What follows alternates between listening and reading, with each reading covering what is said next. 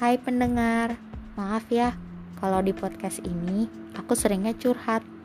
Karena dengan ini aku bisa berbagi kisah juga hikmah yang aku dapatkan dari pengalaman hidupku. Terima kasih sudah berkenan mendengarkan.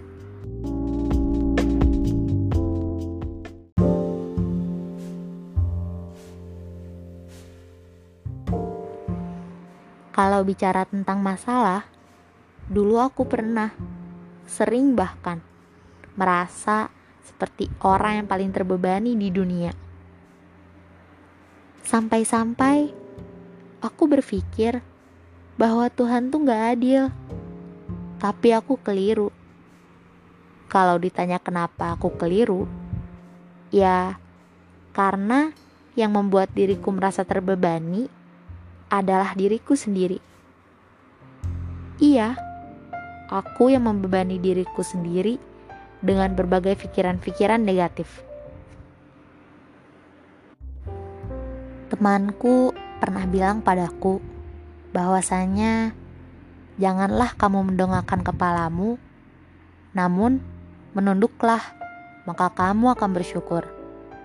Atau dengan kata lain, Aku yang selalu merasa seperti orang yang paling terbebani, tidak lain adalah karena aku mendongakkan kepalaku dan selalu melihat kebahagiaan orang lain yang tidak aku miliki.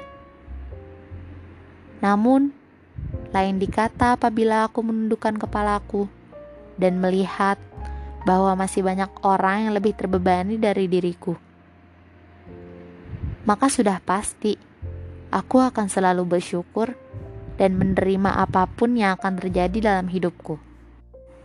Dan ada satu hal yang aku sadari dan perlu diingat adalah Tuhan itu tidak akan membebani hamba-hambanya melainkan sesuai dengan kesanggupannya.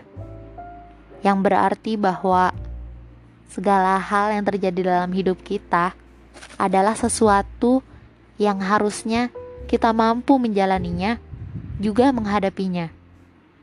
Bukan sesuatu yang dengannya kita akan jatuh dan tidak dapat bangkit kembali. Karena kesedihan dan kebahagiaan itu sudah ada porsinya masing-masing dalam kehidupan kita.